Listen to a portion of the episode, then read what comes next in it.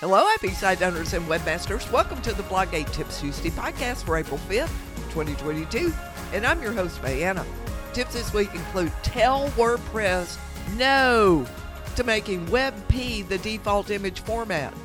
My case study proving why the Performance Lab plugin misses the mark. Ranking Factors Part 1 workshop is this week. The Digital Downloads workshop start April 12th. WordPress 5.9.3 releases today and what's in it. Why I'm so happy Stripe is getting back into crypto payments. YouTube will soon host podcasts and how to make the most of this.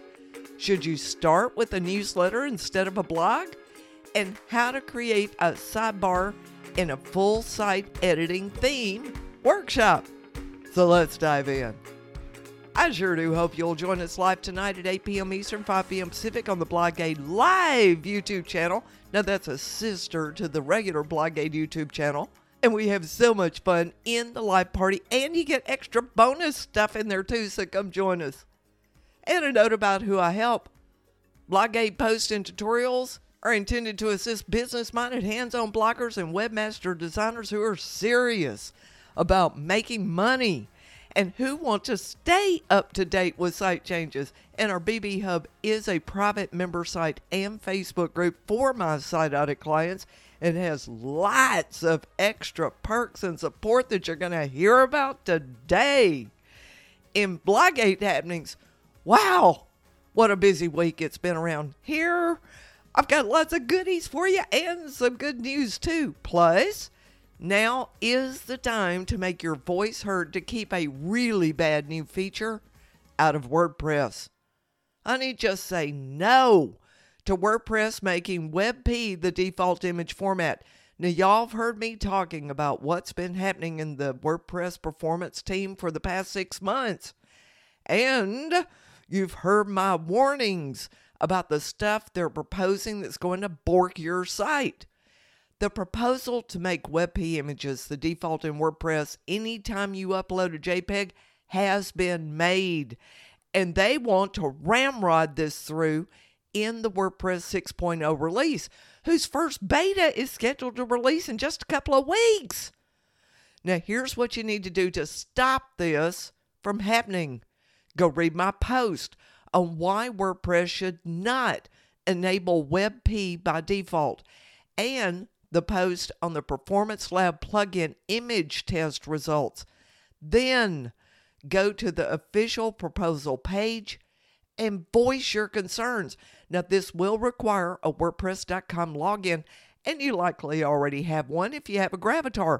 And if you don't, then get one, both the login and the Gravatar, and use the same email address that you use for your admin on your site. We need your voice. Now, folks, I've already given up 80 plus hours. You can give two minutes to let WordPress know this should not happen. The WordPress performance team has already summarily dismissed 40 plus dissents in the Slack group and is doing the same with every dissent on the proposal page. We literally need to overwhelm them with appeals not to include this change in WordPress, else it's likely going to happen. And spread the word to every blogging buddy and group you can and ask them as strongly as you can to just say no to this. And thank you I appreciate everyone who has supported me through this process. It has been insanely and needlessly stressful, not to mention the loss of billable hours just in the testing and making the post to prove the points. And to be honest, I feel like I just threw gasoline on a fire that is going to burn me to a crisp with these posts as BlogAid is syndicated and has a reach far beyond my regular readers. So thank you so much for your supportive comments on the blog post or anywhere you see them shared online. In BlogAid course happenings, on Thursday, we'll meet live for the DIY SEO course to discuss part one of our ranking factors workshop. It's super important to know not only what ranking factors Google uses, but you also need to know the weight of them because some are definitely more important than others. And FYI, next week we'll do part two of our ranking workshop. And then we're going to take two weeks off for a little spring break before we do our content silo workshop and then get into our on page series of SEO workshops. You know, it's never too late to join the course. In BB Hub happenings, woo! I am so excited. I've got coaches and trainers lined up for us to start our digital download series of workshops in the BB Hub. And I'll be sending out an email with more details and the agenda and first meeting info soon. But go ahead and mark your calendars now for Tuesday, April 12th at 1 p.m. Eastern, 10 a.m. Pacific.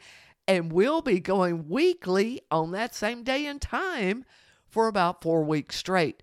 Then we'll likely take a week off to allow everyone time to do their homework, which will be actually creating your digital download at that point.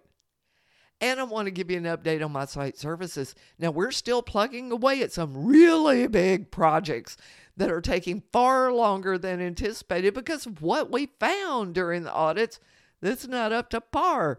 So, we're behind about two to three weeks at this point from what I guesstimated when you made your initial site service request. Now, I'll be in touch as soon as I have a better idea when I'll be bringing on the next projects. So, if you're due for your annual audit checkup in May, or you want your site all squared away before the end of spring, now would be the time to make your request. All right, y'all, that's all the happenings around here. Let's jump into this week's tips.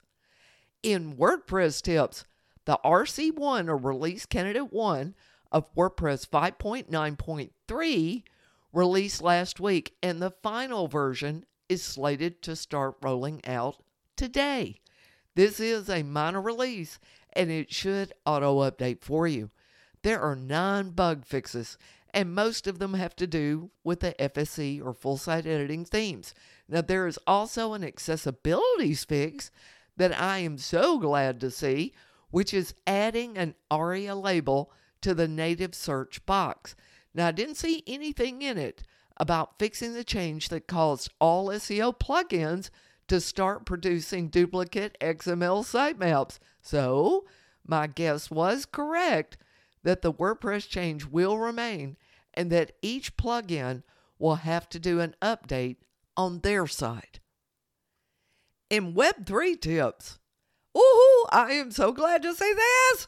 Stripe used to support crypto payments, but dropped support for them back in 2018. Well, they're bringing that support back. And what I like most about it is that Stripe has fraud protection. Y'all may recall in last week's Tips Tuesday that my main concern with building hybrid Web 2.3 sites was security. And crypto payment options were a big part of that. So, Maybe this will take care of that issue. In marketing tips, oh, I'm pretty stoked about this. YouTube is the world's second largest search engine, right behind Google. And in a leaked slide deck, we can now see their plans to build a podcast discovery section on the homepage of YouTube. Now, here's what I know Google loves to promote its own. So if you have your podcast listed on Google Podcast, it may now get more promotion on YouTube. And that may get you promoted higher on Google search too, just like they do with YouTube videos. Now, if you have the kind of content that would lend itself to being an audio version, then seriously consider starting a podcast. Lots of folks simply listen to videos on YouTube anyway. And this will give you a way to make the audio version without having to provide a video element with it. Okay, I'm tilting my head in a curious dog pose with this article from The Tilt. It's titled Start with a Newsletter Instead of a Blog. It suggests that you should start your content marketing with a newsletter, not a blog. Really? How do you get folks to discover your newsletter? I mean, I don't think the tilt started in a vacuum. Joe already had tons of contacts in the online world. And I'm betting it was super easy for him to get publicity and word of mouth promotion. But for folks just starting out, they don't have the luxury of those connections and influence. So jump on over and read the article and let me know what you think. And FYI, it's a blog post.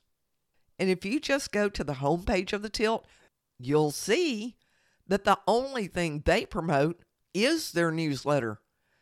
You have to hunt in the footer to find a link to their blog.